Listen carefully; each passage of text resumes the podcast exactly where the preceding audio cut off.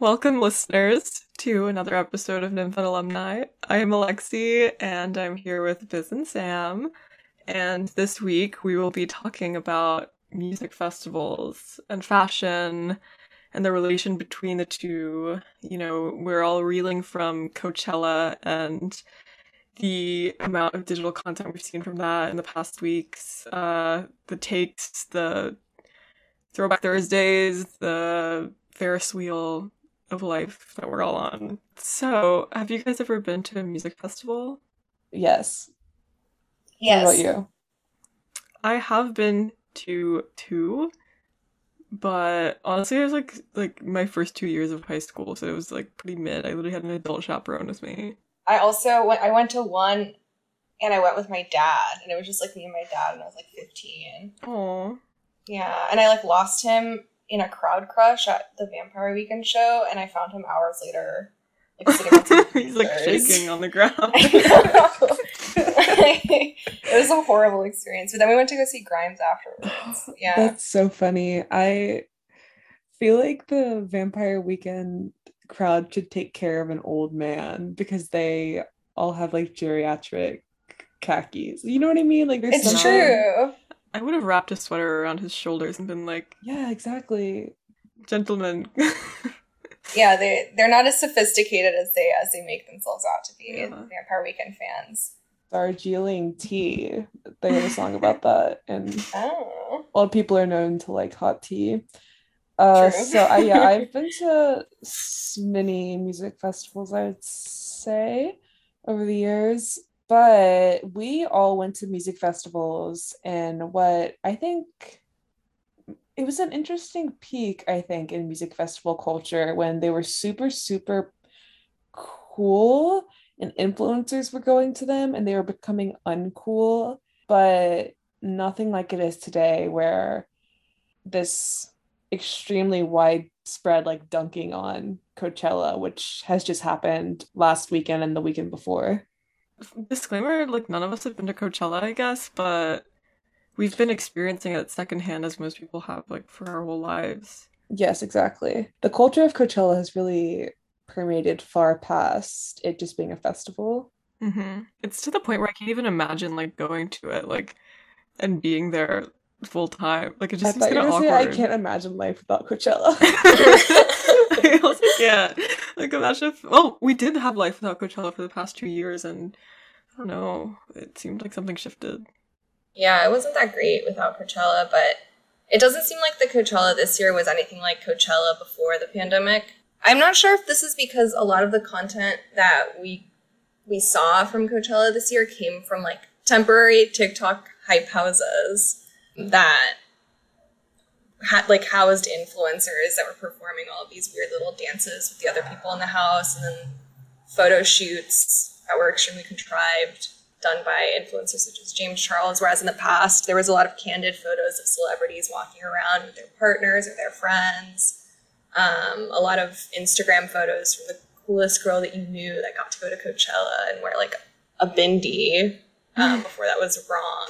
Um, what do y'all? What did y'all feel a difference with the Coachella of 2022? Well, I would say yeah. I think Coachella has always been like the test market for what we know today as like influencer marketing, which is a huge deal. But I feel like music festivals were the places where like branded experiences and kind of like very obvious photo ops and like brand trips were first, or like sponsored vlogs as well, were first kind of born. And I feel like because Coachella's been gone for two years, like these influencer industry people have had so much time to plan that they've probably just been like bursting at the seams with like all the content they were gonna create. That's so I feel like there was a strange like there's a definite eagerness and just like frenetic energy around it, but also I I don't know, like I don't I didn't find it particularly memorable. Like I can't think of any moments in this year's Coachella that like blew my mind. No holograms. I think it's because it's oversaturated as well. Before it used to be like, did you see what Kylie Jenner wore to Coachella? There was people to look for. Like there was Vanessa Hudgens, Kylie Mhm. Jenner, certain Coachella, Coachella They're queens. like mascots, yeah. the biggest difference for me is that I don't think people remembered how hated basic Coachella girlies were. I keep seeing content on TikTok being like, let's they're basically saying reject a modernity, embrace tradition, and saying like reject the, what people are wearing to Coachella now and embrace the boho girly vibes of like 2017. But those people, those girls were bullied really hard and they were kind of like social pariahs in a way, even though obviously they were like successful influencers and hot. But Coachella was like, it was like almost like a worldwide inside joke or something. It was a worldwide punchline.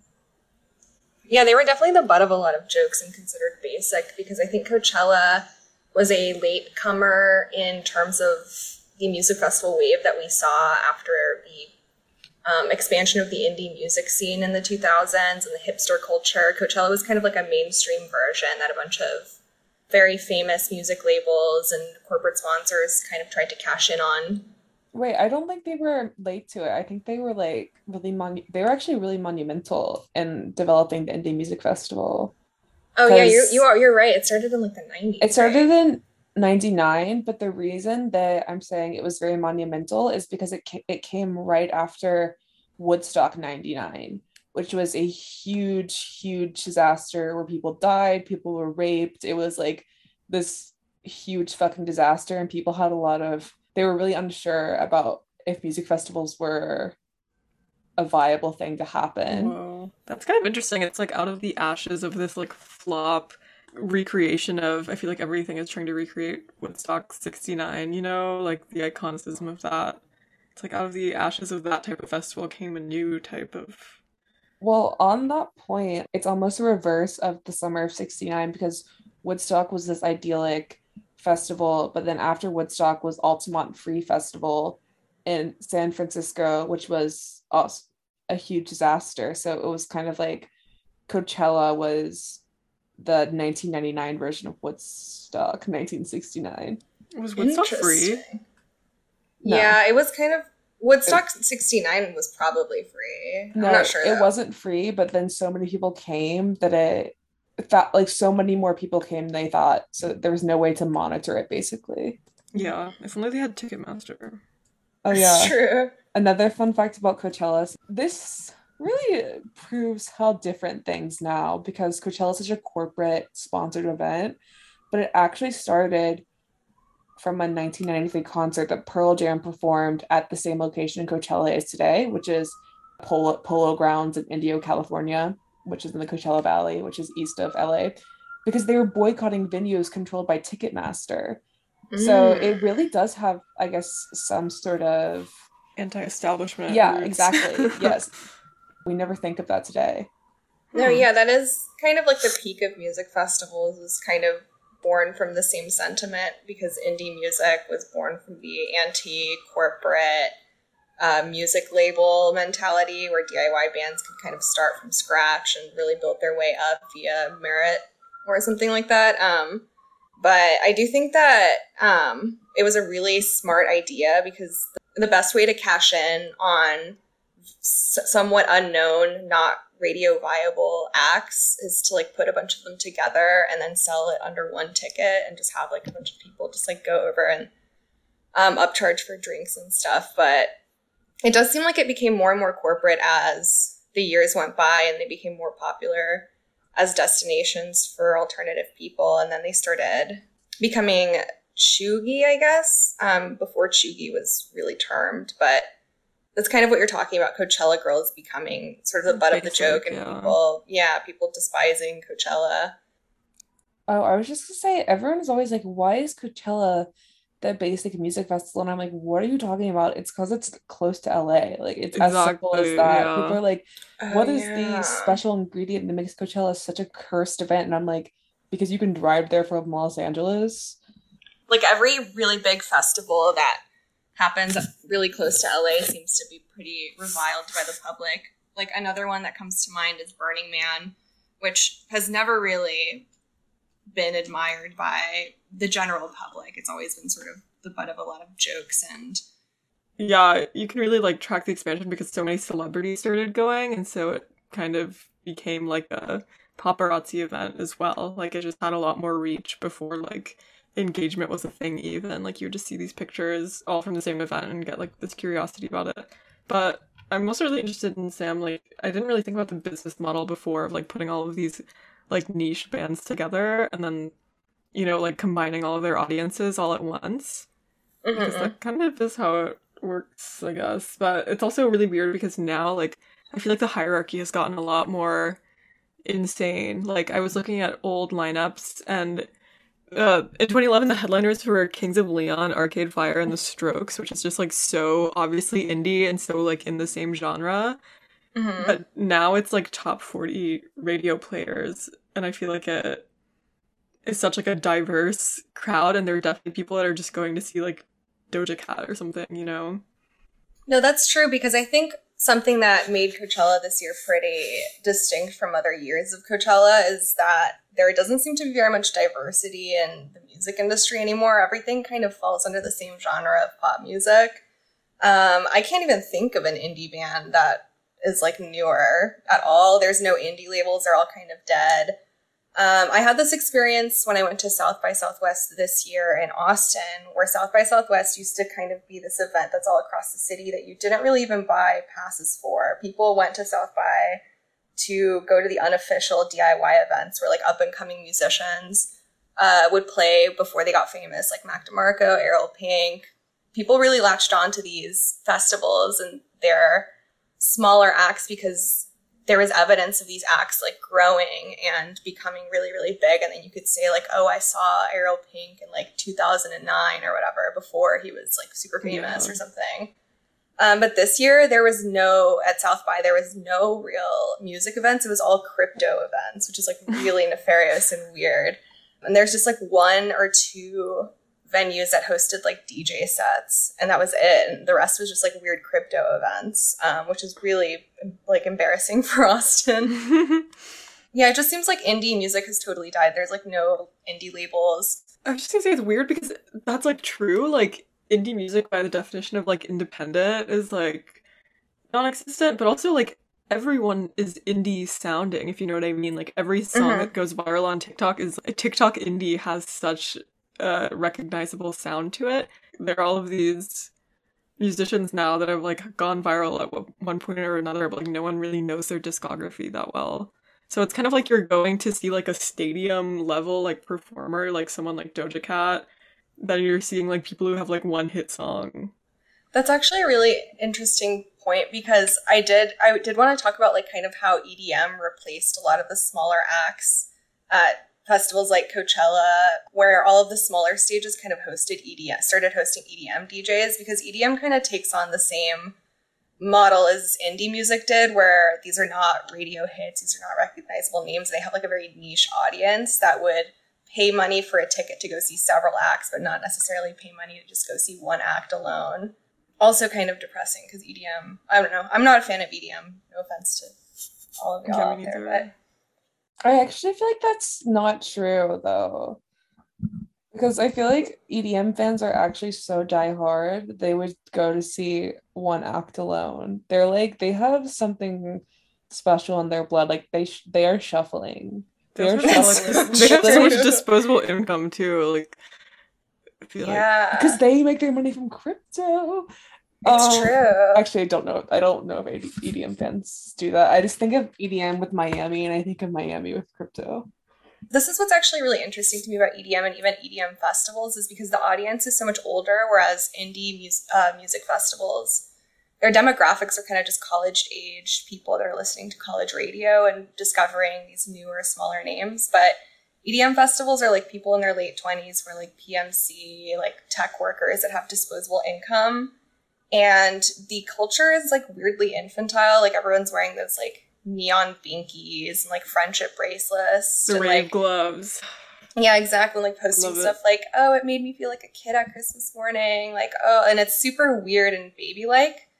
And I have this theory that, um, like, because um, psychedelics, this is like a actual fact, like, psychedelics make your brain resemble that of a baby's. So I think EDM festivals kind of make like pretty colors and loud music because that's the type of stuff that babies really like. yeah Um, and everyone there is just like baby baby mode or something. I don't know. Yeah. It's definitely my theory about like the um the division of like indie versus EDM festival culture, which like they're both really big, is that it's kind of like work hard, play hard. You know, if you're like a college student and you're artsy, like you probably just want to get high and listen to music. Like you might get a little bit like tipsy, but you're not like getting wasted at a music festival because that's kind of messy. But like if you're working in finance, you have like a really intense job, you have a really intense work life separation, you're gonna need like Molly and you need to like really go hard and like jump up and down for like eight hours, you know? That's so true. I really. I just I just that. can't do it. I wonder if it's even fun to do drugs at Coachella anymore. It seems like there there's so much like corporate presence that like I would just be tweaking out that I would be like in the background of everyone's photo. Yeah, I was wondering this when I was watching Coachella TikToks because this probably is just the first year where a bunch of rudimentary hype houses, like temporary hype houses, were built by brands that invited all, all these TikTok influencers to stay at during Coachella, and all the TikTok influencers were just spending like the whole day making TikToks with each other and trying to make these like epic collab videos. And I was like, this is like daytime high energy activity. Like, are they not hungover from the night before? Like, is anyone doing drugs? Like, it didn't seem like something that you could do while partying. Like, it seemed like they actually showed up to work, which is kind of depressing.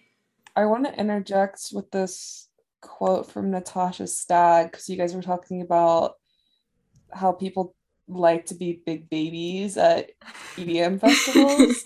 yeah. Uh, Miss Stagg wrote about Electric Daisy Carnival in her book Sleeveless, and I quoted her on an essay I wrote about Coachella aesthetics last year. But uh, she said, Childlike, childlike wonderment is something many would apparently do almost anything to recover, since as adults we are told we control our own destinies.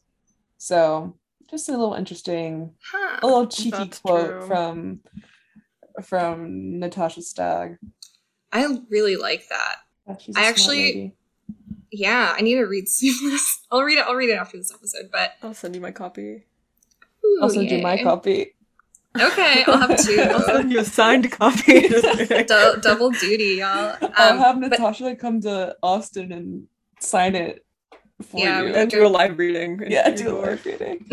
I'm I'll have her it. rap sleeveless. Yeah. Um, The thing about Childlike Wonder is very true though, because like I always like uh, Coachella. Technically, the name is Coachella Valley Music and Arts Festival, and you're like, uh, arts where? And it's just like these large scale installations. That's just like a giant sunflower that's rotating or something, or like these very Alice in Wonderland I things. I feel like I want to start going to music festivals for the art. Like I Yeah. don't go to any of the performances. I just go look at like the giant sunflowers made out of scrap metal. we should start treating Coachella like the Venice Biennale, which they kind of happen at the same time. Wait, that's actually really funny. Yeah. That that quote and also the art thing applied something I was thinking about in terms of like Burning Man. I don't really even know what happens at Burning Man because it's not really a music festival. It's like a place where like a bunch of really shitty like giant public art installations are They built Like, them all in- there. Yeah, that's so weird. But I was thinking about how like that's also kind of like EDM crowd adjacent, where it's older millennials that now have a disposable income. I think it really is Peter Pan syndrome is like the underscoring theme to millennial culture because the moment that millennials get their hands on like a excess disposable income, they do like the weirdest stuff. Like they literally just like created like a weird cosplay Hollywood movie set to go play apocalyptic hippie colony with each other and dress up in these expensive outfits and just hula hoop and like I feel like Burning Man slays. Like I think they actually it has the opposite effect of Coachella, which is Coachella imagery is so oversaturated through social media. But like I actually don't know what happens at Burning Man. Yeah, because you're not supposed to have tell your phone there. That's what I'm saying. I could tell you what happens at Coachella. I could give you a, I could map those polo grounds out on like the back of my hand, but Burning Man, certainly not. There's a reason it has like a cult following. Like people that are burners like never shut up about it because it's like the one time a year they truly feel free and like Burners are the original drainers. Oh my ooh, god. that's true. What a draining man. Right? Yeah, draining man. Draining man. Draining man. They don't want you to know that, but I'll tell you. Um yeah, it's true. Burning Man isn't about music though. It's literally like maybe people will be like doing a drum circle, but like no one headlines it. The most recent image of Burning Man I have in my head is the founder of the period underwear company called what's it called? Do you guys remember? I think Thinx. Thinx. Yeah. Thinx. Thinx. I mm-hmm. can't say that. The founder who was exposed as a malicious girl boss during the girl boss expose era of like last year. And it's like her pumping breast milk at Burning Man and like giving to people to drink. Oh my god. Literally It literally Whoa. happens in Mad Max. Like Burning Man is just like Mad Max. Like which fucking came first? Mad Max, but in the 80s. I don't know. Maybe, I don't think it was, because it was the new Mad Max, I think, was inspired by Burning Man. Yeah. Because that def- Burning Man definitely came before that one. The new Mad Max was kind of inspired by Coachella too, because if you remember, they cast Abbey Lee Kershaw on it.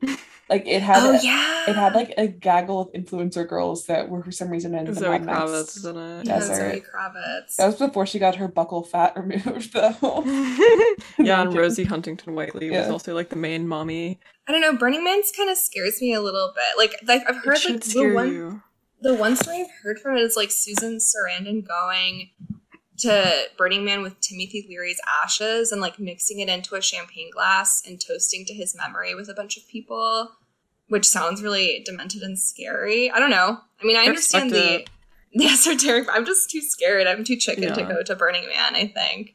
I don't know. I think that if you're gonna do it, like you should really do it. I think festivals for, should really be like for the most down of the down people because it's like kind of a slippery slope, and I think they're kind of a high risk activity if you're also doing substances. Like Coachella these days seems like a field trip where like a brand is walking your hand through it, and that doesn't seem enjoyable, and it also seems kind of like panopticon vibes. But I remember hearing this take from like a sobriety TikToker or something, but she was like, "Our society has really bastardized celebrations and festivities because they used to coincide with like."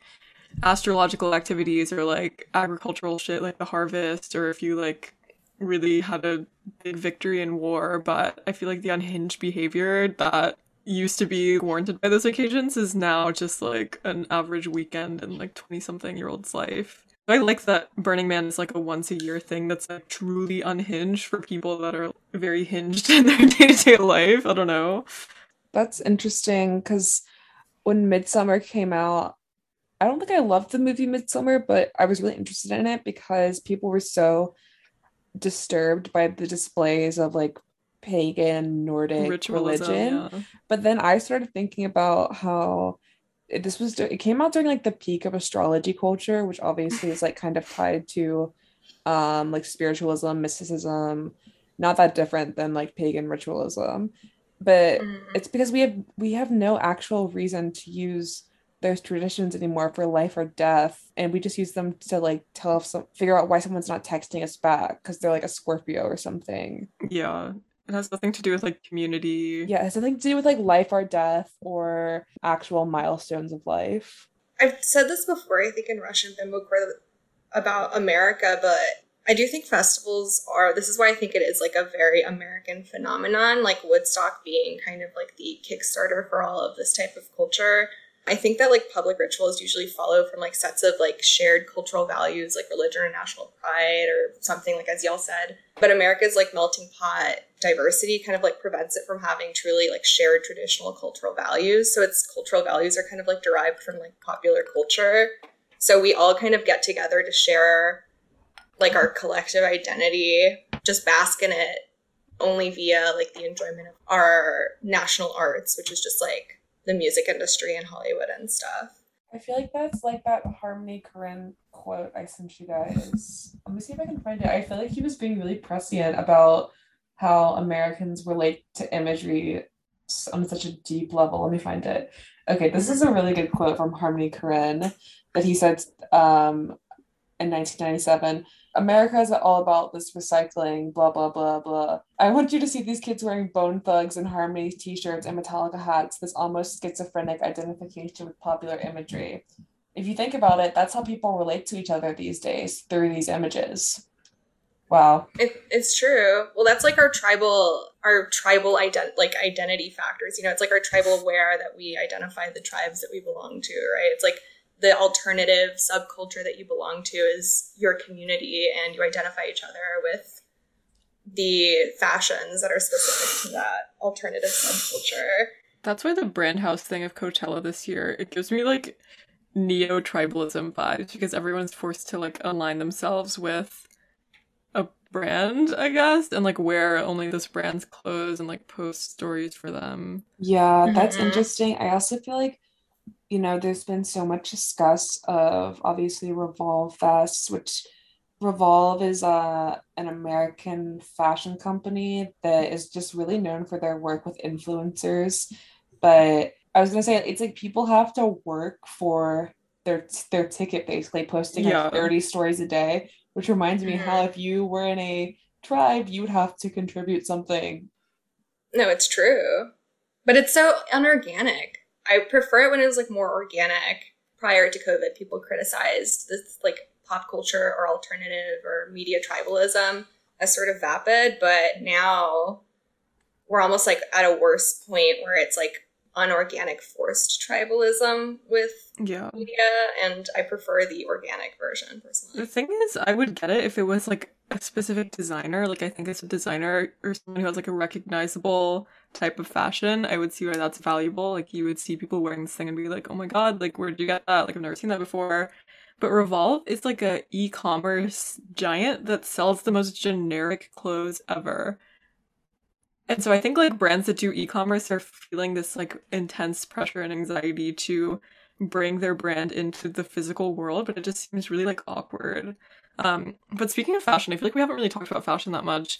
And Biz, I'm really glad you brought up Midsommar because this is something that has been on my radar for a while. This like interest or renewed interest in European folk culture, which seems really foundational to what we think of as like the hippie look. You know, The Northman just came out. Biz and I have watched it, and Mhm. just like in Midsommar, there's a scene of like this ecstatic ritual festivity where people are like naked and wearing flower crowns and like fucking in the woods and stuff. And I think And also lots of scenes of like violence as well. yeah, yeah, yeah. So it seemed like they were really like celebrations to them had so much more meaning because like, their day to day life like really sucked so much, and it was like a good refuge from the movie. It was almost like comedic relief or something. But And they made Anya Taylor Joy a lesbian. yeah, there was some. De- I really enjoyed her tasteful nudity in that um in that movie.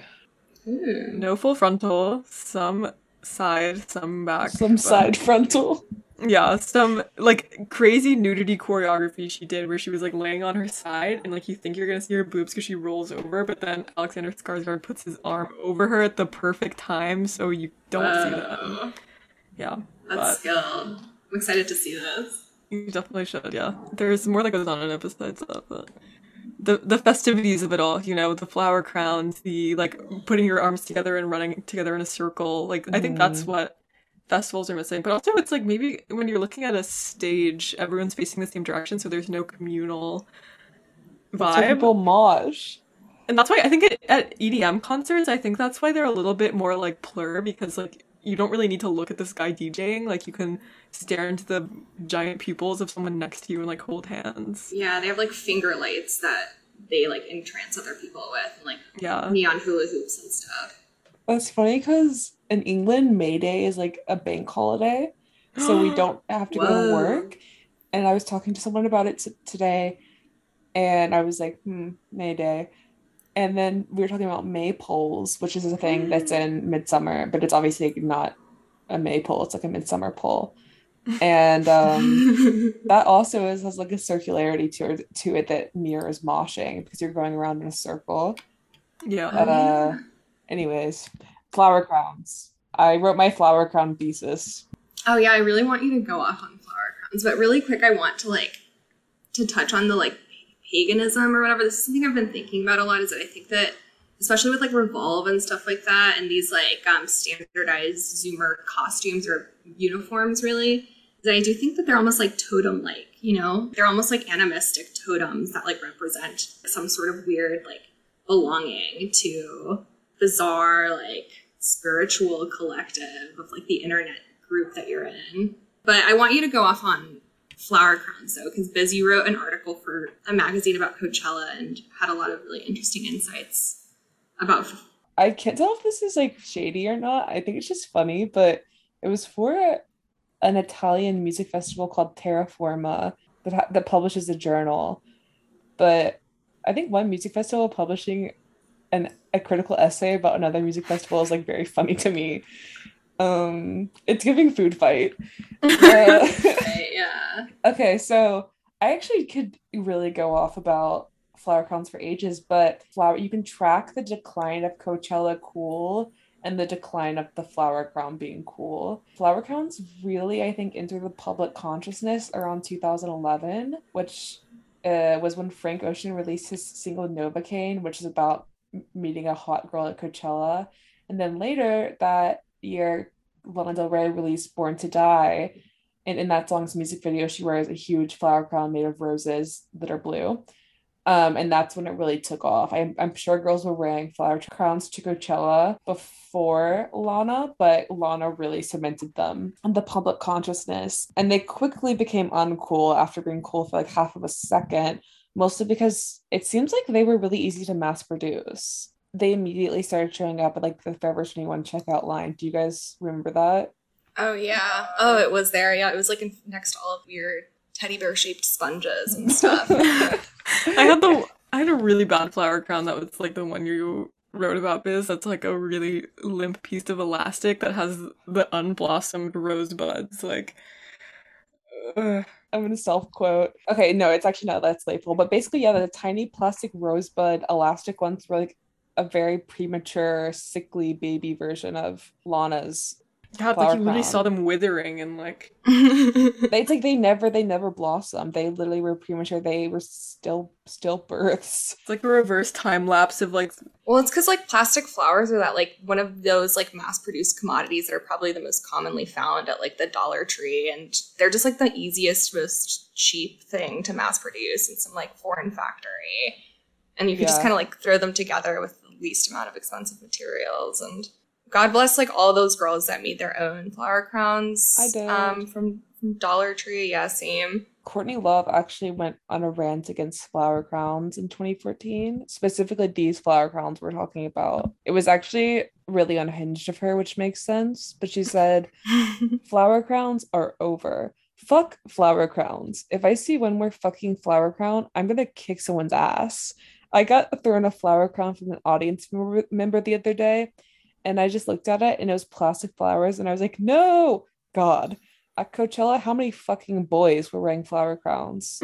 it was like it became a personality to hate girls who, whose whole personality was like looking good at Coachella. And then of course the Snapchat filter came. It was during Coachella weekend, spring 2016. Snapchat debuted a pastel flower crown. It was so filter. ugly. Like I'm looking at it and ugh, I just hated how that looked. Yeah, it made your face look like a weird baby. Yeah, it made your eyes really, really big. It made your skin really smooth and technically made you look prettier. So that's why influencers loved it a lot. But yeah.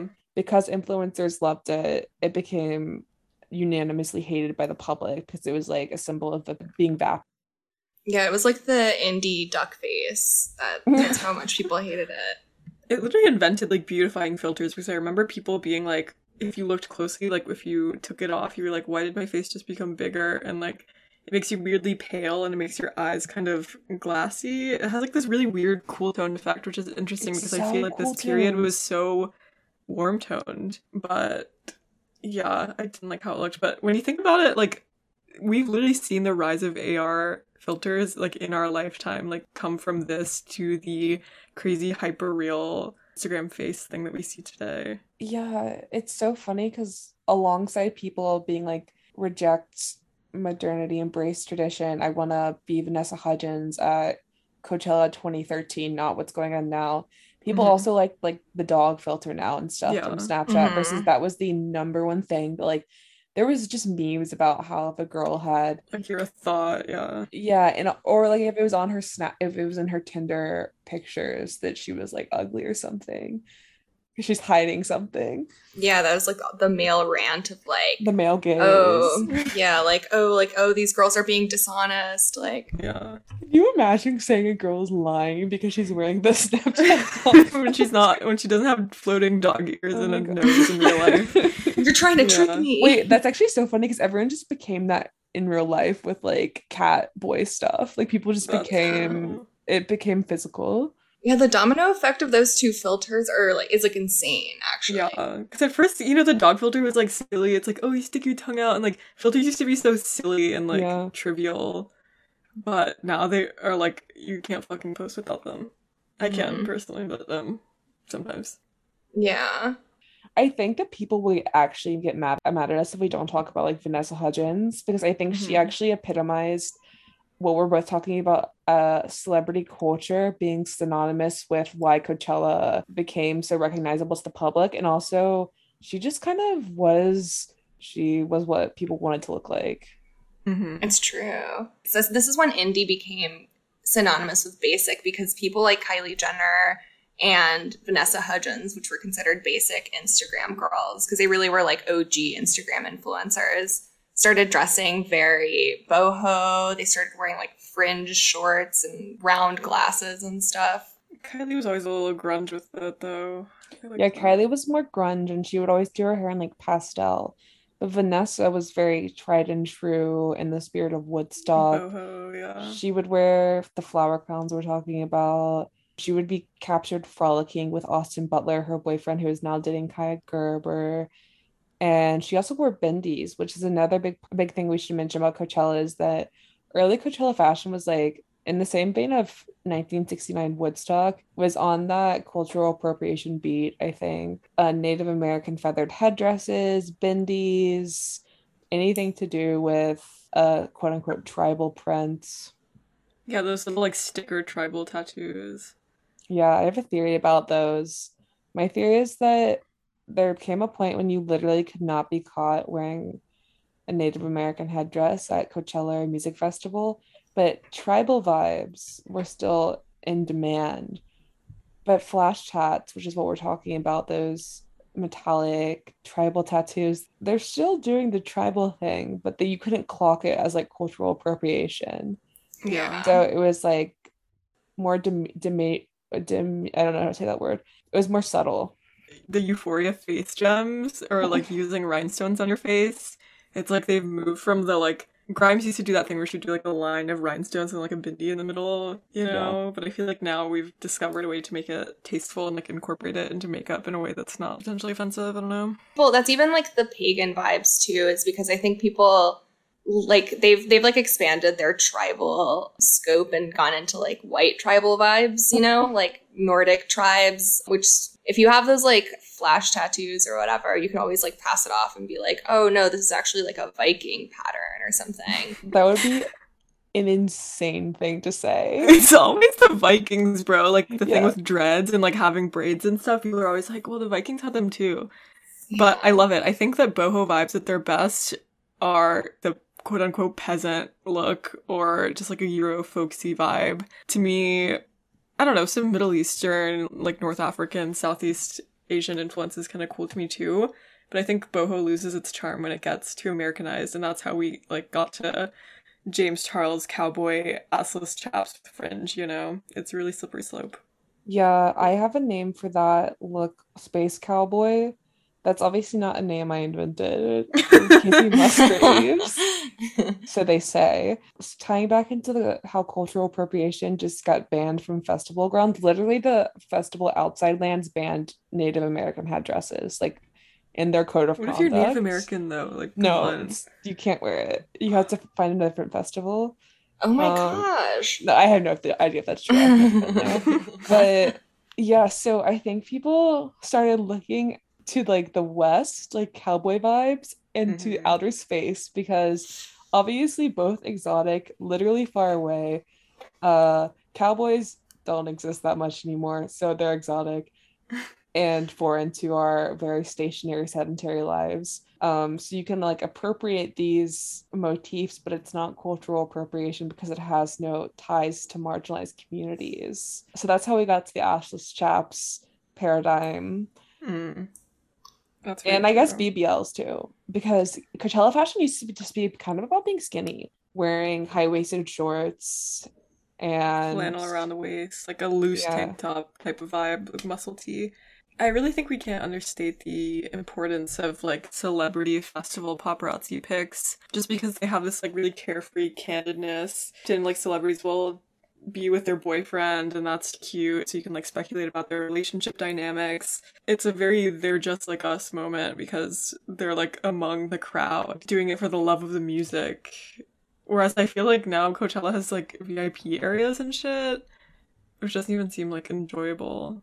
Did you guys see the those TikToks of Paris Hilton's bodyguard like sprinting after her? And he's like She's just like No. whimsically running. Yes, she's yeah. like so lightweight and like sprightly, and he's like this giant man that's like tripping, fumbling the Coachella polo grounds. It's It's just like twirling funny. around. I do think it's like clever editing in these paparazzi photos, but I I feel like these celebrities had security, but they just weren't pictured or something. Oh yeah, I mean, remember that like like infamous photo of uh, Rihanna rolling a blunt on her bald Oh. security guard's head at some festival or something. I think There were like some photos. Yeah. Was it at Coachella? It probably was, but I mean, I also think that this was like the first wave of people soy facing at like epic celebrity friendships, you know, because there'd be so many celebrities in this one place and like they'd be photographed together and everyone would be like, oh my God, I can't believe that like Florence Welch and Azealia Banks are like running around holding Oh, hands. that's the best and- picture. Oh my gosh, picture. it really was. It was collab culture before collab culture took over. Yeah, I can't try to force collabs is what I think people don't get. Like it's like with influencers, like you're not surprised when they collab, like they're two people with like the same mid fashion sense. I think next order of business, since we are a transatlantic podcast now, we have to talk about the British influence on boho style and festival culture. Yes, Oh, I feel like we should say that I live in a different country every time we record. Or like Yeah. now that we are a Franco-American podcast. Um okay, so let's talk about let's talk about England. Let's talk about the United Kingdom. So, you know, there I think that a lot of people have always thought United UK and European festivals are better than American. Um especially like Glastonbury, Leeds, Reading, really big festivals here in the UK. Well, Wait, is yeah, it pronounced Reading? yeah. Oh, I always thought it was reading in my head. I don't know. I was like, Uh, why is the town I- called Reading? I don't know what it's called. I would say I have never been to any of these festivals, but they also have a really big impact on festival culture, fashion as we know it, but in a different way. So let's take a specific lady here. Let's take Miss Kate Moss. So she's really synonymous with, um, I think, British festival fashion, particularly a moment at Glas- Glasgow in 2005 where she was wearing a like sparkly lurex tunic with a really low slung belt and hunter welly boots or as we call them united states rain boots. And so apparently these images her that her wearing this outfit like really had a shockwave throughout fashion and and um, pop culture.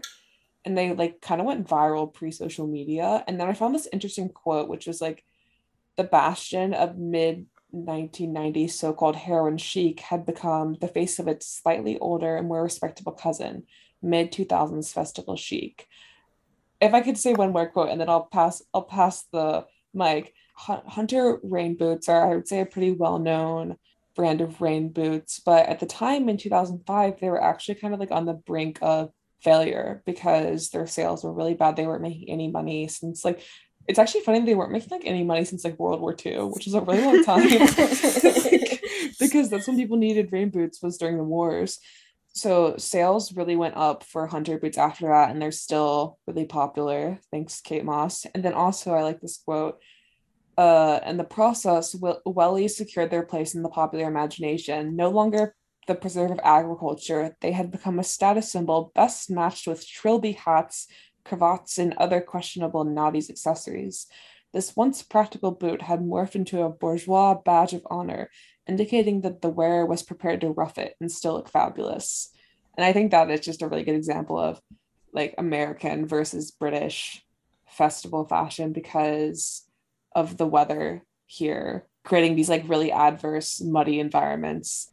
I see TikToks about British people being like, they'll be do or like reacting to an American rave, and you know the mm-hmm. culture of American raves being like a rave mom and like Oh, doing yeah. the little, like costuminess and like weird social system of American raves, and they were like, if you guys came to a British rave, like everyone would make fun of you. Like everyone here is wearing like a big T-shirt and like a big jacket and like it's not the same vibe but i do really admire the festival functionalism because not to be like it's about the music but it really does show what everyone is there to do. The one of the music festivals i went to in high school was music midtown and it was a super rainy weekend in atlanta at this giant like public park and i was wearing rain boots and this like see-through rain jacket that i thought was really cool and like health goth but i had a great time because i was just like everything i'm wearing is getting really fucked up my hair is wet, like my makeup is running, but I'm I'm free. Yeah, it really like democratizes the experience because everyone is getting rained on. Like Yeah. Kate Moss You're is in the rained on. trenches. You're literally in the trenches. You are wearing rain boots because you don't want to get gangrene. Yeah. So World War II, Glasgow, There's nothing they the like a beautiful girl in the trenches, honestly. Like It's Yeah, so true. and Sienna Miller too was another person that was really big in early mid mid 2000s festival of fashion in the UK. I don't know, there was kind of like a hack job element to early festival fashion, which was like her wearing a dainty, flowy kind of trapeze dress with another low slung belt and then like neon rimmed Ray-Ban or aviator sunglasses and Uggs. So I think people really miss that hack job element of something like the outfit looking spontaneous, basically. mhm. Yeah, that that really caused like a revolution in fashion, especially the like sparkly tunic dress combined with something kind of shitty and grimy. First of all, I love that British people always have these like Mother Goose ass names for things. Like rain boots or wellies. I think that's really Oh, you're gonna say Kate Moss is a Mother Goose ass name, but I actually was um, I was um listening to Call Her Daddy today because we're trying to um displace them. And yeah. Watch And, out, uh, Yeah, yeah, watch out, Alex Cooper. Uh, no, but Lottie Moss, who's Kate Moss's much younger half sister, was on Call Her Daddy, and it was so interesting because they actually talked about how Alexi, I believe this is something you had me- you've mentioned, but uh, how people are making fun of all the influencers for dressing up so much, but then they really celebrate celebrities dressing down and wearing like t-shirts and a pair, Yeah. and a pair of jean shorts and that is observable Yeah, that's a definite thing. I feel like, you know, we still have this today with the model off duty style and like the Mhm. obsession with like, I don't know, Lily Rose Depp street style, like candid personal style of major celebrities is I feel like more important than ever. But I feel like, yeah, music festivals were an opportunity to like dress down and be casual and comfortable for celebrities, like as opposed to being dressed by a stylist. And I was thinking about why Vanessa Hudgens became like the big mascot of this, and she was so like Disney produced that I think it was refreshing to see her being like an independent entity because her image really was so like controlled. It just Yeah. no, that's definitely been like a big thing this year though because influencers are wearing these super costumey like little top big pants outfits, like hair, makeup, euphoria level Mhm. shit. But then Kylie Jenner was like going incognito mode, like not even like having like a cool personal style outfit, like wearing big sunglasses and like a hoodie, you know, as if she was going to Taco Bell, which I think is really oh damn. funny. I mean, I just think that at this point, people have contrived the act of celebrities are just like us so much via social media and like just the pandemic kind of like pulling the curtain back on things and with like events such as like talk shows being hosted from people's houses and stuff and that we don't really relate to celebrities being relatable anymore. Like I think we do prefer like the theatrics that they try to like compose with their access resources. But there was like a moment in time I think also that people really enjoyed about celebrities at Coachella was that they also they weren't just dressing down and being themselves. They were almost like also doing a form of escapism and wearing things that they wouldn't normally wear, just like anybody else would. Like I know that there's this like photo of Nicki Minaj at Coachella, and she's wearing kind of like a boho outfit with like a flower crown, and It's that actually is- it's actually a crown made of feathers. oh that's right. I, this is my most recent Instagram post. Oh that's right. Yeah. Yeah, no, that to me is like very because that's like such an unexpected outfit to see Nicki Minaj wear because she wears things that are so costumey and that feels very like laid back Um, hippie I chic. will say she is wearing like a laid pink wig. Yeah, but at that point, pink wigs were very hippie girl as well. Like girls had, had like light pink hair, That's which is true. That's like true. free spirited. Uh, That was a really ironic moment because Co- she was with Beyonce. They were backstage at Drake's headlining set, which is very controversial because some people say he's he really fumbled the bag there. But uh Beyonce, we'll add these photos, of course, to the Pinterest image board. She's wearing a flower crown and wearing a shirt that says fuck flower crowns. it says go burn your flower Yeah, crown. yeah. It says go burn your flower crown. And that really captures what the public opinion of Coachella was at the time. hmm And Nicki's wearing like a Run DMC Yeah. shirt, I think, or they're both wearing these like very DIY like big shirts that are cut into like muscle tees. I like the look of wearing like a graphic tee, like a big like lamp shading at a at a music festival. I think that is a good way to do it. I agree. Oh god, these photos are so so funny. Like Nicki wearing this feather crown. It looks so crazy because the feathers are so high. Her face is also beat. Like she looks so out of place in all these pictures. I don't think that's why I was thinking about the pink wig. Like Nicki was still on her her glam shit, but as she should. But she is wearing a flannel tied around her waist, so there's Mhm. that, of course. It also gives me the vibes of like I was probably way more nerdy than you guys. I didn't actually care about Five Seconds of Summer, but like the weird kind of like teen alt rock groups that were coming up. Always in fan fictions, there would be these outfits that were like, I went to his concert and like this is what I would wear, and it'd be like a polyvore link to a board that would always a loose black tank top, denim shorts, Doc Martens, or like white Converse, and like a White flannel around the Converse, waist. yeah, and like a infinity tattoo. Yeah, and a flannel around the waist. It was also kind of like Twenty One Pilots vibes. We Um, should get infinity tattoos. I would love to. I would love to.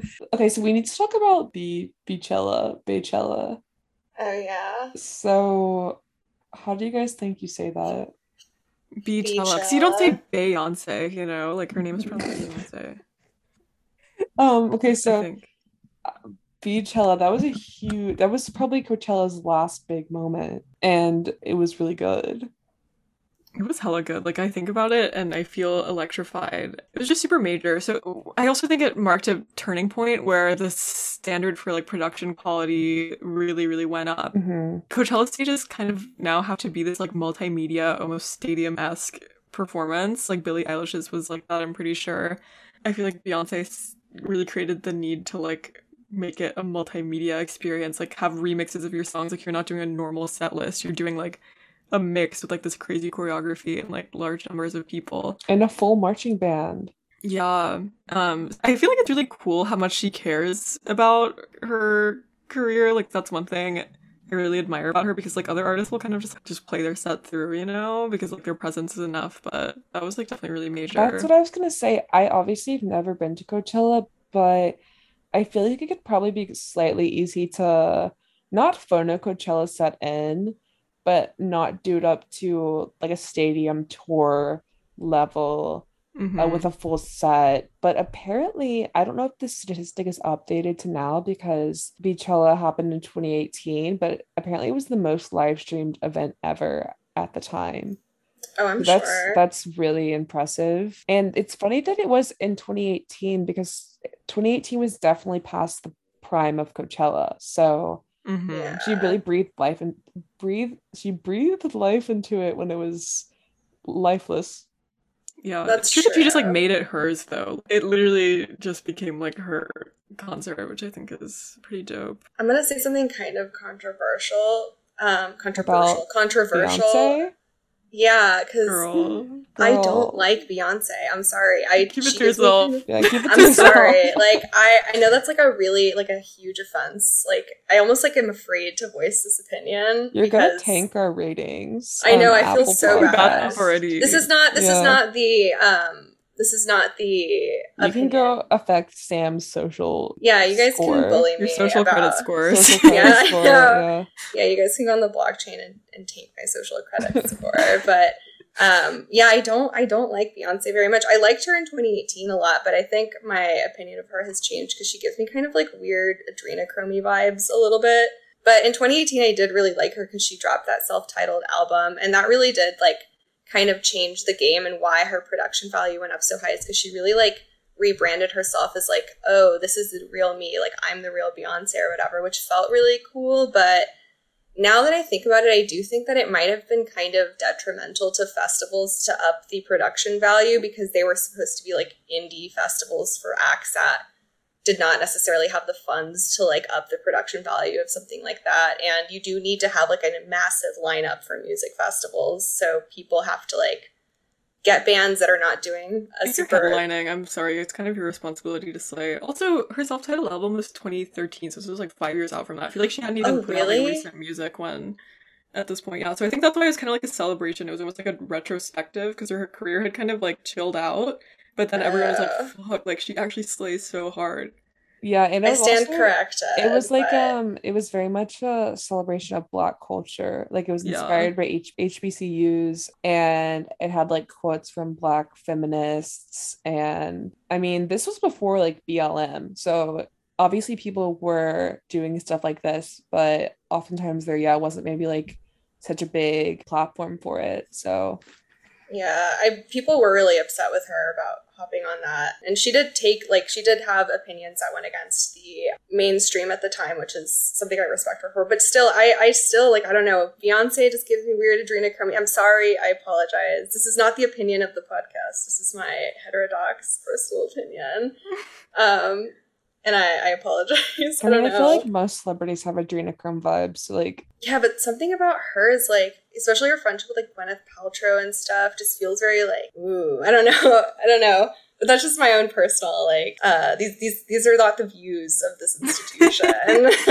I think I, I could get why you see that. I mean, she's notoriously very controlling of her own image and very Mhm. private for a celebrity, and I think people can perceive her as like cold or like calculating because of that. But I think time and time again she's proven that it's because she like cares about perfection and like delivering things that are really good. But she's also basically retired. She's literally just like a mom. I think her relation's the only thing that like annoys me about her. uh, But I feel like her level of craft is so high that like I think you started this episode talking about how you didn't like how all of the headliners were these like shitty radio stars. So I feel like they actually could take a, a page from her book and be like, what if I took this really what if I took what I was doing really seriously? Well, the Doja Cat set this year was like super, like super well produced. Wait, I'm like, so really- confused. Did that exist? Because I'm looking Yeah. No, they scrubbed it because they're about to like sell it or something. But I, I saw a bunch of clips of it, and Doja Cat's just like such a good performer. she's a really good performer. I'm so yeah. confused because I, I guess I missed it because I'm on the Wikipedia page and it says the headliners this year were Harry Styles, Billie Eilish, Swedish Mafia House, and The Weeknd. Yeah, no, Doja Cat did perform. I just want, yeah, Um, maybe she wasn't the headliner. That would be That's crazy. Swedish House Mafia, why are they fucking headlining? That's Yeah. like, don't you worry, child. That's a little bit of a throwback. Yeah, that's wow. Actually, you know, Lexi, you mentioned the the headliners in 2011, and Kanye also performed as a headliner that year. So cool oh, wait, lineup. They had they had really a good mix of artists in the past. Oh well, 2011 was the year of the Tupac hologram too, which was Really? crazy. Yeah, No way. That no, was, that was 2012. 2012. Yeah, because that was when Dr. Dre and Snoop Dogg headlined. Oh, Yeah, exactly. Yeah, it was Dr. Dre, Snoop Dogg, The Black Keys, and Radiohead. I can't wait until holograms of us get to perform the podcasting festival. Yeah, I can't wait. To... right. Yeah, the podcasting festival is going to be just like Coachella. Oh, that was one thing about South by this year in Austin is that they had a bunch of podcasting events. Oh, so they had like podcast. like live podcast events. Chapo did a live podcast here. They had like a bunch of like very famous podcasts do like live recordings and do like weird little like conferences with all of their fans. I famously went to the Chapo 2016 election night event in the Rap Genius headquarters. Oh I was gosh. the only girl there besides Jia Tolentino. Um, that's actually not true. There was other girls there, but it felt like I was the only girl there besides Jia Tolentino, who wasn't. They made you feel there. like the only girl in the world. Yeah, they made feel like it was me and Hillary, the only girls in the world. Yeah, you were the only non-pick me girl. I also didn't know where I was going. I was taken there by someone. Um, you were bamboozled into, into the 2016 I, I, I walked up and I was like I saw a man, yeah, wearing full like military gear with um no. the colors oh, and no. the badges, and it was um Felix from Chapo. Oh my god! Ready yeah. for revolution as always. Like um, doesn't even know who that is. Uh, yeah, kids listening, like it doesn't. It doesn't matter. Like, do not look matter. it up. Yeah, it just doesn't matter. Not like, um, not to say do not research, but yeah, do not research. We're gonna have to do a lot of bleeping. I feel like the hyperactivity of fan communities has made Coachella kind of weird this year, and it's kind of relating to like what we talked about last week with the Drain Gang concert and how everyone who went left with a shitty impression. Mm-hmm. But this is more like about people who didn't go. I feel like I always see videos of performers that are not headliners, Japanese breakfast or something, and everyone's like, wow, the crowd did not pass the vibe check because people who are like huge fans of this artist are just getting FOMO and they're like, oh my god, everyone there like doesn't know all of their songs. But I think it's important to discuss the logistics of music festivals and how you some sometimes have to like listen to music you don't know. It's literally a buffet. That's the point. The yeah, point of it true. is that it's an affordable option for people to see a bunch of music. Yeah, and then you have to get to like a stage kind of early, like a few sets early, if you want to see a headliner. So you have mm-hmm. to sit mm-hmm. through shit that like People you don't know. Not have friends because I'm like your friends will drag you to a set that you don't want to go to and then they'll go to a set with you. It's a lot yeah. of like compromising and negotiating and like just going wherever and also being really tired. You're not always going to want to hoot and holler. hoot and holler at japanese breakfast. Yeah. That's why I think EDM has a more mass appeal because you can go to an EDM festival and, and not know any of the songs and like there's an expected activity but if you're going to see an indie crooner, are you just gonna sway? Like, I don't know how you pass the vibe check because also if you scream the lyrics, people are gonna be like, have some respect, a la like Lorde's famous shushing. So, I wish I was there for that. That seemed like a dream. Every show. Everyone does die at EDM festivals. Notably, people do die at those often. What? what about the plur? They plur to death. Um, they plur in death. Uh, I guess it's just because of the drug culture. But yeah. yeah, no, I agree with you. I I actually have been feeling very like pub culture is very different for me. I think, and sometimes I don't know what to do at the pub. Obviously, you just drink, but it's just like people go there for hours and hours and hours and hours. Yeah. I'm like, okay, I have my 27 anecdotes to tell you, but like wait, before we got on, I was talking about being at a pub yesterday, and I had a Guinness. Oh yeah, I had, had a, a Scotch egg before. No, it's like a soft-boiled egg, I think, that's wrapped in it's sausage. Breaded. Oh, it's sausage. I thought it was. I thought it was bread that was like fried on the outside. I think it's sausage. Oh no, it, it's bread. I just googled it. What? But the sausage sounds better, kind of. Um, we should have. I've, okay, a Scotch egg is a really good Coachella snack. It's like full of protein yeah. and carbs, which you really do need to. You just have a Tupperware of eggs at the music festival. no, it is. It's wrapped in sausage meat and then coated in breadcrumbs. Oh my god! You oh. guys need to stop arguing about this. Would you rather eat a Scotch? Just kidding. We're not to that part yet. Yeah. Um, wait, we're getting there though because I almost did a cartoon noise of someone snoring. like, once again, it is the middle of the night. yeah, exactly. Wait, I want to, before we wrap up, I want to ask kind of a question, pose a question to you guys and also to the audience, which is a question for the culture. Are festivals even possible anymore? The, I've been to a couple of concerts post COVID, and I was supposed to go to the drinking show in Austin, but uh, circumstances prevented me from doing so. But I think that the same vibe that I've gotten from either anecdotes from people going to shows or me going to shows is that like it, it's a very nerve wracking and scary experience to be in a crowd because I do think, like Alexi said, Astro World really did change the way people see festivals and like collective endeavors and also two years of just seeing chaotic and dangerous crowd events combined with like quarantine has made people kind of agoraphobic and very suspicious of other people. Yeah, personal space has become more important than ever. Yeah. And I do think something about on top of that, COVID safety measures are like they've really like routinized an overinflated bureaucracy. So like attending organized events kind of seemed just like this huge hassle. And also I think COVID safety measures have sort of like satisfied this like collective yearning for ritualistic activity that festivals kind of arose from. So they feel kind of irrelevant under these conditions. But I do hope that maybe one day we can reach a point where festivals happen again. What do you guys think? Um, I was at the pub the other day and Pub fest. Pub fest. Pubcella. no, no. Okay.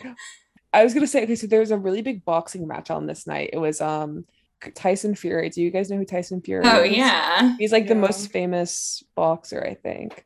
Dude, yeah, he's like so um vaudevillian. He's so like, vaudevillian, but he was defending his title. And so Yeah, for like a fourth time, right? Yes. And he was defending his title and obviously it's a really big match and so people are watching it on the TVs at the there was so many people standing and watching all in one direction that it reminded me of a music festival because you couldn't move. so uh, yes, my answer is it can happen but it is Pubcella. Mm. But actually maybe I should answer your question with more nuance and thought. Uh my experience with music festivals was very much like a lot of inconvenient, disgusting, dirty, diabolical things will happen to you. Like someone will like pee on your foot at like a set or something, and you will get like pink eye. And there's just a lot of environmental conditions that will be difficult. And then a lot of fun things will happen. So a music festival, especially when you're camping and especially when it's summer and it's hot, is full of extremes. So I think it's Mhm. people's ability to tolerate extremes. And also that willingness to indulge childlike wonderment. I do think people are too self-aware now. Yeah, that's what I was thinking too. It's like it's too ironic. Like even having fun at Coachella feels ironic. Like people saying and reject modernity, embrace tradition is ironic to a degree. no, I was thinking that too because it seems like people developed an extreme amount of self surveillance after the Mhm. pandemic, and that's just like it's impossible to have fun at like a crowd event because you're just like weirdly like awkward and like watching like sh- watching yourself like bob. You're watching yourself bob with the music and you're wondering, you know, how do you compare to the people around you? Yeah. No, and that's kind of sad too, because I think people usually used to go to Music Fest not just for the music, but for being in a crowd and like having this like collective enjoyment activity. So like you did pay for the crowd, but now it seems like the crowd is the biggest inconvenience at any music event. That's a really good point. And it's just kind of sad to me a little bit because I think we should be able to let go. And I do think, again, like there is something about COVID safety measures, hand sanitizer, and like just all of these like ritualistic activities. They fulfill something, some sort of like weird desire that we have for ritual that I think festivals were born out of. So I think things like festivals and things that are more ritualistic collective activities are going to reduce overall. But that's kind of a wild take. And Yeah, it's kind of like how everyone became mentally a cop. Yeah, Yeah. exactly. Kill the festival cop and Music festival culture is very like laissez faire. Like obviously you help people if they're struggling, but it's kind of like you don't get mad at someone for like getting in your space too much. You just kind of just deal with it. You're not gonna like have a scene. That's what I mean about it being kind of like high stakes to me. Like you have to have a high tolerance for discomfort. You have to really do like a survivalist thing where you have water and you have to like I don't know. Those people are kind of they're corny about this, but EDM people are really about harm reduction. Like one person seems like they're not doing well. Some rave mom with huge boobs will be like, "Do you need water?" You know. Yeah, they have the Narcan at hand. I just actually in feel like case. rave moms are really flat chested because they're like 29 year old waitresses who like never gained weight. Yeah, I see ones with big boobs on TikTok. yeah, and that's also because TikTok They're trying to pushes them you into Yeah, to- TikTok pushes them. because they have big boobs, and the Mhm. algorithm really likes that. Yeah. I don't know if I'll ever go to a music festival again in my life. It's also like I music isn't a huge part of my life. I remember like being in high school and my one of my like Tumblr eras, I was literally like a band blog. I would post only about Vampire Weekend, Arctic Monkeys, like MGMT type shit, and I had like an extensive knowledge of the music festival circuit because like watching my favorite bands due to like Primavera Sound, like Austin City Limits route, I was I just want to like go to these so bad, but now there's no one that I'm dying to see live, and I feel like the type of music that I like doesn't really lend itself well to live performances unless there's a K-pop festival, which there used to be. K- but- wait, wait, K-pop fest could be part of Pub Fest. Wait, yeah, Pub Yeah. K-pop fest, pub fest, Nymphet fest, and also No, Yeah. Nymphet um, Fest sounds so disgusting. It sounds like Humbert Humbert. Nymphet alumni graduation. Yeah, it sounds sorry. like festering Humbert. Um, Yeah, don't don't, Humbert don't put that Fest. into the ether. Oh no, Humbert Fest. Humbert Fest is at the pub and it is the K-pop festival. yeah. Yeah, and Humbert is headlining. Humbert's headlining. Okay, ladies. Let's um have our what is it called? Let's let's headline. Like we're the headlining. We're headlining now, which means we're ending. Um Yeah. headliner is the last This is the encore. No, yes. encore. Encore. Anything else you guys want to talk about before we head to the final segment? I was just gonna say it's kind of ironic that like boho chic emerged from like in the 2000s emerged from Britain and British people going to like indie music fest, like American indie musicians, and like the original manifestation that was like American hippie women going to like British invasion bands in the United States. But Yeah, I, I do think that's that is funny. I think a lot of fashion actually did come from the UK. A lot Yeah. of subcultural fashion, Yeah. as they say. Uh okay, what is you guys' dream Coachella outfit? I'm not going mm. first. I thought everyone kind of flopped this year, but I did like Emma Chamberlain's outfit that was like a unitard made out of She kind wore of, like, unitard. Yeah, it, it was like a it was like a turtleneck with shorts, one piece thing Oh wow. that was sleeveless and made out of like almost like a popcorn shirt like material. It seemed that looked really stretchy, and then she was wearing a tool belt over it. I went to a party recently that was like a costume party, and I wore these like two crinolines like on top of each other as a dress, and it took up a lot of space, but it also made me feel really comfortable. So I think I would just wear something between like a giant band tee and like giant puffy dress. Yeah, that's very EDM to wear like a crinoline because it's like tutus.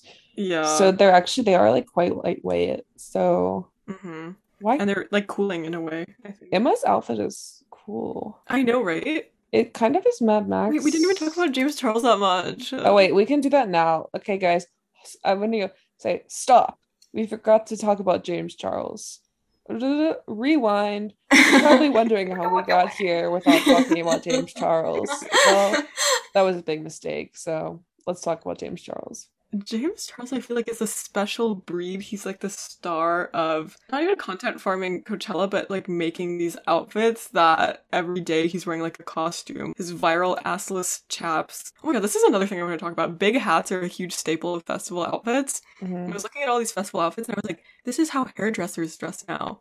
You know, the wavy beach waves and like yeah. a big hat and like ankle boots and a tunic. Are you saying that's how they dress now? Yeah. Oh yeah, that's been that way for a while for sure. It's like Why is spiritual wages. yeah, Yeah. spiritual wages. That's a really good one. spiritual gangsters? Spiritual gangsters. Yes, the other spiritual gangsters.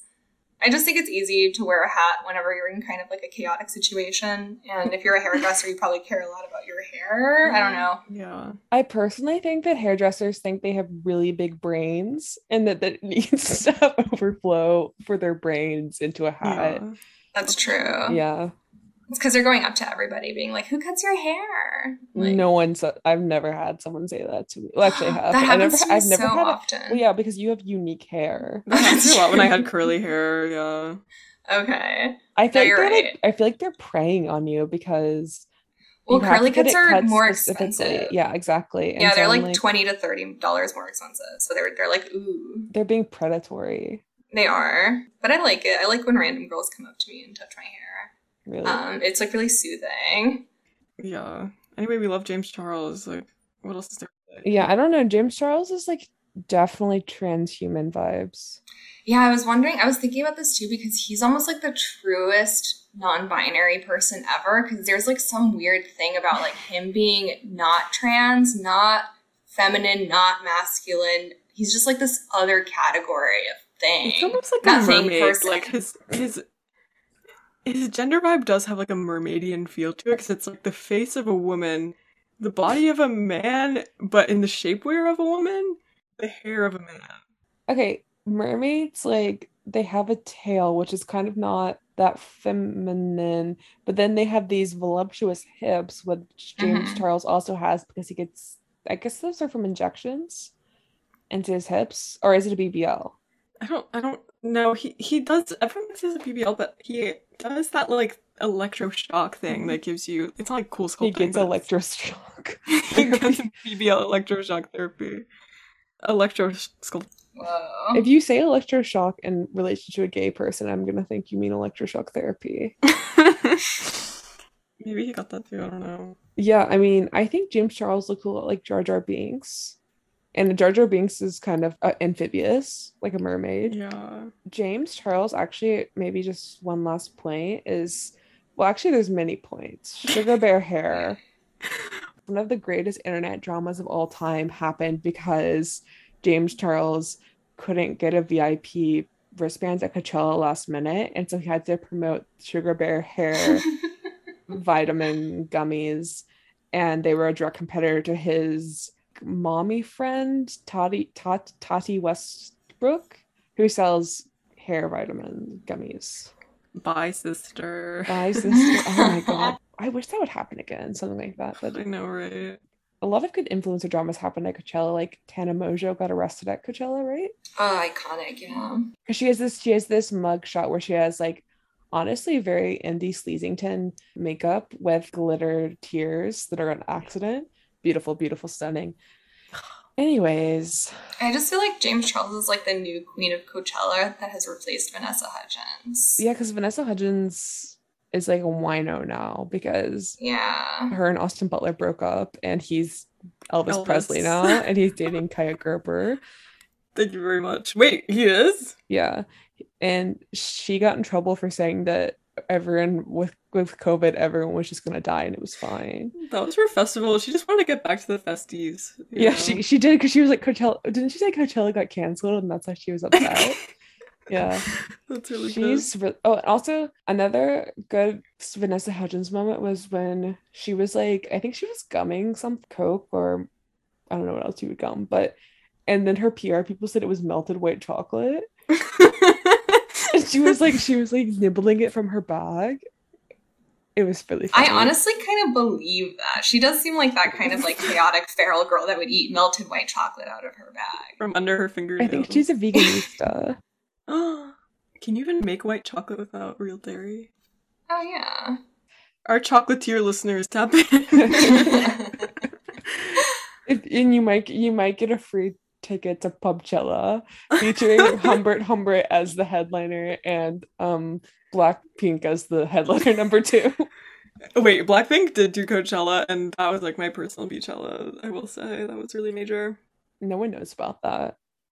Whatever. I They heard literally, about like, it. It was like everywhere. There are these pictures of them where everyone is speculating about them smoking weed, and it's like notably really kind of hard to get like lo-fi pictures of K-pop idols being actually candid, but they did look like fucked up, as in wasted, not like bad. Yeah, I mean California weed. Dang. Yeah. Californication. Ca- California. Oh, that's a good song, isn't it? Yeah. Is that Red Hot Chili Peppers? They definitely have Coachella vibes.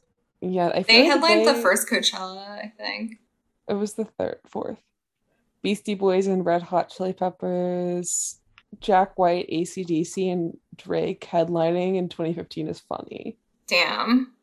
Jack White and Drake, is that what you just said? Jack White, Drake, and ACDC headlined in 2015. Yeah, like Coachella nostalgia sets, I have to say, like, they don't appeal to me. I feel like they always include some, like, kind of washed up rocker. I actually will disagree on this because I have seen a lot of like nostalgia sets in person at music festivals, like like Elton John and stuff. And honestly, it is one of those things where it does bring the people together. like because I think people somehow feel less embarrassed at sets like that to really sing along and be corny. Yeah, but I'd feel more bad about not knowing their songs because it's like, oh, like I had like 40 years to listen to this. You know? Okay, maybe with ACDC, but I think you would know like an Elton John song. I Yeah, just I true. do think you would. I feel like he could do a K-pop club.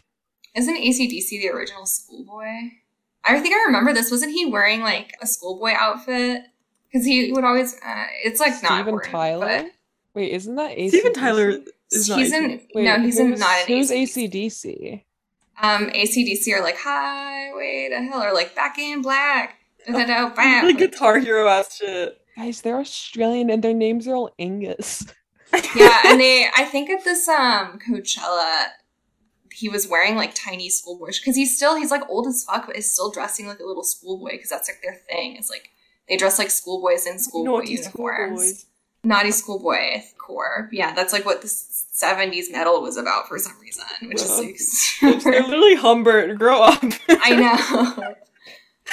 I feel like you become so Humbert that you're not Humbert anymore, which is like being ACDC and wearing a schoolboy outfit. It's actually like de-Humbertifying because I feel like you can't prey on someone when you're you're like You're like literally the prey at that their point. level, yeah. Would you rather be the prey? um okay. So speaking of Would you rather be trapped in a Coachella porta potty for nine hours with a snake, or be stuck on the Ferris wheel for nine hours with an animated sugar bear hair gummy you think might kill you? wait, there's a second part to that one. I feel like the third part, like, was he even there? Like, is he really? Yes, he was there. Are you kidding? He's the king of Los Angeles. Or the cobra snake, and he's on a bad trip and might kill you. Everything says they might kill you except for this actual snake. Because that's implied. Like the Oh. actual snake just might kill you, but I had to up the ante by saying the sugar bear hair vitamin might kill you. I would rather die by the hands of sugar bear hair. Me too. Gummy. I feel like I could take the cobra snake, to be Like honest. which one? Mark. Like the photographer. both of them. Mark Ronson is the wait. Who's the cobra snake? his name is Mark something. He doesn't. He's Mark. Mark the Cobra Snake. Yeah, Okay, so what's your answer? Would you rather have a, a, a biological snake or a mark snake? uh, I would get a mark snake because I feel like I could fight that one easier. Um, because snakes are really slippery, and I think that their size works in their favor. Yeah, I agree, especially in a porta potty. Because the reason I was ma- I was kind of doing like a lot of variables for this one, and I was like, a porta potty is dark, so like that would be. and you can't flush the snake down the toilet because it's a it's a porta potty. So That's what I, I was gonna suggest that, but I guess you're right. But I do think that the sugar bear hair gummy that might kill you, like, is it armed? Because like if it's not, like I don't see that happening. It's not armed, but it could get creative. I feel like if it's a giant gummy, it would, you know, eat me, but then I'd just be alive inside of it and I would be wearing it like a suit, like controlling it from the Why? inside. I feel like that's such a trope. Is like robotic teddy bears, so I can very much imagine Yeah, or like being consumed by like a thing of goo, you know? It's like a very cartoonish. It's like maybe monsters versus aliens. Would you rather travel back in time and save Drake from Madonna's surprise kiss at Coachella 2015, or travel back in time and get a neck massage from the Tupac hologram at Coachella 2012? Mm, make doesn't make sense in a way that doesn't make sense. it makes total sense to me. I don't know. I don't know about Madonna's kiss with Drake. She sexually assaulted him on stage. She assaulted him. Yeah, and she, he like spit after she kissed him. So that's so rude of him. Like I understand It why was he would do rude. that, but that's like he apologized on Twitter afterwards, but she caught him off guard and he made this like face of like revulsion and he was like, oh, and like wiped his mouth and spit. I do feel like her mouth has like a very specific quality to it. So Yeah, she used to stop surprise kissing people. Like I know it was iconic the first like She two or was three trying to times, yeah, but- recreate the iconic. Um, I'm getting a neck massage from Tupac's hologram, or I'm giving him him one. No, you're Getting you're it. getting one from him. I don't think he'd want to give me one, like with his precious moments on Earth as a hologram. Yeah, but he's a robot, so he can do whatever you want him to do. I don't want him to do emotional robot labor. That's so true. And also, his hands are holographic, so how is he really even going to give you a song? Recently, I've been really into this idea of when someone does something that I don't like, or like in my head, like going up to them and just ha- putting my hand out and going, stop. So I feel like I could do that with Madonna. hmm Oh, yeah. I would kiss Drake instead. You guys know how I feel about him, but I feel like I would tie Madonna's shoes shoelaces together so she would fall. and then I would be like, is it like you're also freezing time? Yeah. You'd like throw a banana peel in her in her, in her path. but then I would catch her so she didn't get hurt. And then because you know that she is her those bones are not in good and shape. then Drake would twirl me. oh my god. He used to bring girls on stage during concerts. He used to, or he did, or he does. He used to. Oh. It was actually like a really controversial video because he like brought this girl up there and was like really chatting to her in this like very flirty way. And then she ended up being like sixteen, and he Oh, was I remember that Millie. It was Millie Bobby Brown. Yeah. But it didn't. It actually didn't like halt him in his tracks. He kind of continued being flirty in a way that was like, oh, if you were older, girl. yeah. Um, What was that? Did you see that? I did hear that. That was scary. Yeah. Would you rather be pictured on Influencer in the Wild and it's like a Mhm. really busted video of you from the side where you're like sustaining a forced laugh in front of the Ferris From wheel? the side. Yeah, it's this bad side profile video where you have Okay, like good. An unflattering neckline. Yeah. Mm-hmm. Or would you rather be robbed of your boots at Glastonbury? Oh, wait. So it's on Influencer in the Wild. Yeah. I think if you had your boots robbed, you might also be in the press because that's like really tragic. Yes, you, you might end up in Influencers in the Wild, anyways. With Yeah. that too, I Or think- you could get tetanus from Oh, Trench stepping on something. Tetanus. Trench foot, yeah. I think I would rather lose me little boots because I feel like I think I would put plastic bags on my feet and I would slosh around. I feel like it would be really romantic to be like, oh, I lost my boots, and someone else is wearing really big rain boots, And they put you inside of them. yeah, and you walk everywhere together like a three-legged race or something. Influencers in the wild is probably so oversaturated too. Make us it wouldn't make much of a splash. Do you know who Josie Canseco is? Mm-hmm. No. Really? She's Jose Canseco's um Oh, duh, yeah. I always say Canaseco in my head. I, I think it's Canseco. But basically I just thought of these two girls that actually became famous through a photo of them at Coachella going viral. Wow. See, you know, there's ups and downs to both. But I was gonna say that I don't think that happens anymore. You have to end up on like hood clips or something. to do some sort of like horrible, like Barstool. Oh, Charlotte D'Alessio. Charlotte D'Alessio, she's like a Oh, famous yeah. Instagram model now, but yeah, her and Josie Canseco, a photo of them at Coachella was so uh inspiring to people that Charlotte got a modeling contract. all right, I'll do that one. The influencers in the wild. I am really afraid of definitely tetanus. Yeah, I think there's too much like What if Weird stuff in the tetanus mud. doesn't exist here in the UK? if tetanus doesn't exist, then yeah, I'd probably do go bootless. Like as long as there was no like risks of me getting like some sort of horrible disease. I feel like Brits are smash. They would smash their beer bottles on the ground though, so there might be shards in the. Yeah. Yeah, the Brits get quite rowdy if I do um You do if I can recall. infer from if I do recall from my um, ample experience. Last question. Would you rather intern as Elizabeth Holmes' pack mule at Burning Man 2018? Did she go to that? Yeah. Um, or toast a champagne diluted with Timothy Timothy Leary's ashes with Susan Sarandon at Burning Man 2015. Both are real things that happened. For me, it's certainly that Timothy Leary's ashes, but I would n- not drink them. I would um, Just make a toast. I would give them to a mother who was pumping breast milk so that That's definitely like circle of life vibes. Like there's death within life, and yeah, yeah. Burning Man, Draining Man. dude, Draining Man's gonna be so sick. Draining Man is gonna it's okay this summer it's Popcella leading up to Draining Draining Man. It's the new festival circuit that we're literally inventing. I think I would intern as Elizabeth Holmes's pack mule. You know, Burning Man is like supposed to be a little bit utopian, bordering on dystopian, but the thing is like everyone there is equal, so I think to be like very obviously like unequal, like everyone would feel kind of bad for me, you know. It'd be like, you know, like here we don't really have a hierarchy. yeah, and then they give you a job at Google. Yeah. Yeah, I also feel like um, Elizabeth Holmes, even just being her pack mule, you could get some really good networking opportunities being at Burning Man with her. Like Oh, you'd probably meet like like Elon Musk or like the Vin- Winklevoss twins or something, and you could just trick them into hiring you for their corporate takeovers or whatever.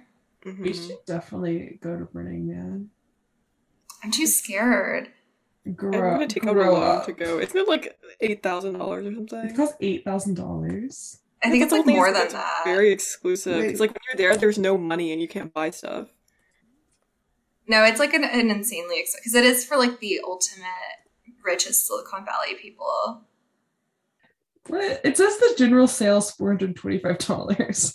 what? Really? It said it's eight thousand dollars. What? No. If it's four hundred twenty-five dollars, like way more people would be going. No, I was watching um a a TikTok about Burning Man and how you could get into Burning Man because apparently there's like a very limited supply of tickets. Yeah, there's And what people tickets. usually do, yeah, what people usually do is like you get like a VIP like tent thing that you pay like an insane amount of money, or like know somebody that owns a VIP tent at Burning Man and they get you in. Yeah, definitely. Also, apparently, Burning Man attendees are called burners. So we were on something, of course. kids under twelve get in free. That is so demented. They need to breastfeed. yeah, they're harvesting their adrenochrome, guys. Yeah. I think it's a real risk. If there was a place for such things to happen, it could happen here, certainly.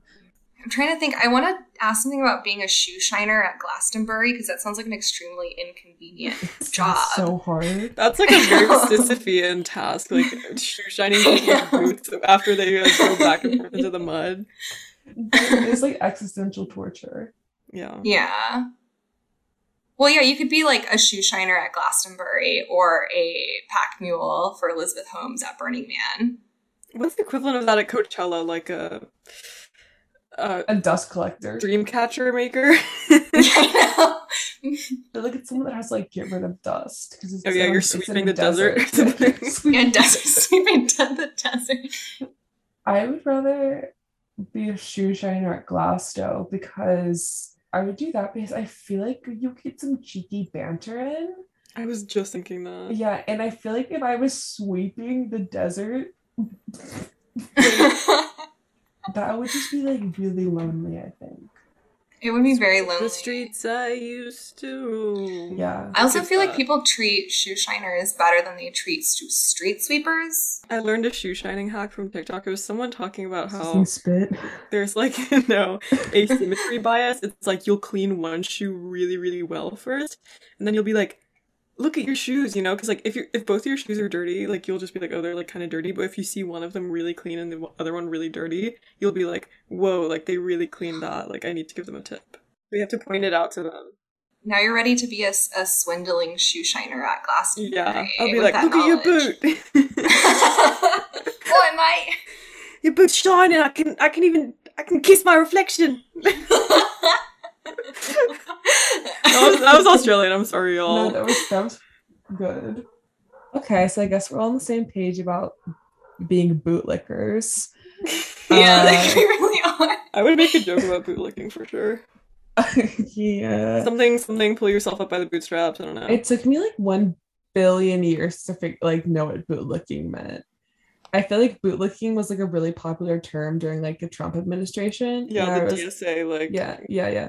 And I it, it took me like 15 years to figure out what it meant. But here I am, a a bootlicker and a boot shiner of employed status. hey, those boots taste good sometimes. Yeah. If you guys if you guys are going to any music festivals this season, have fun. Don't think too hard about it and Drink rock water. on, shine on. Dream on. Yeah, and keep on shining. yeah, and see you at Pub Fest. Yeah. See you at Pub Yeah, Fest. Pub Fest does have limited availability. But what was our next thing that was after Pub Fest? Draining Man. Draining Man. Draining Man has even more limited availability. Yeah, it's in the sewers, and you need a map to find the location. Yes, yes, indeed. Looking forward to seeing you guys there. Yeah. Plur. Fleur,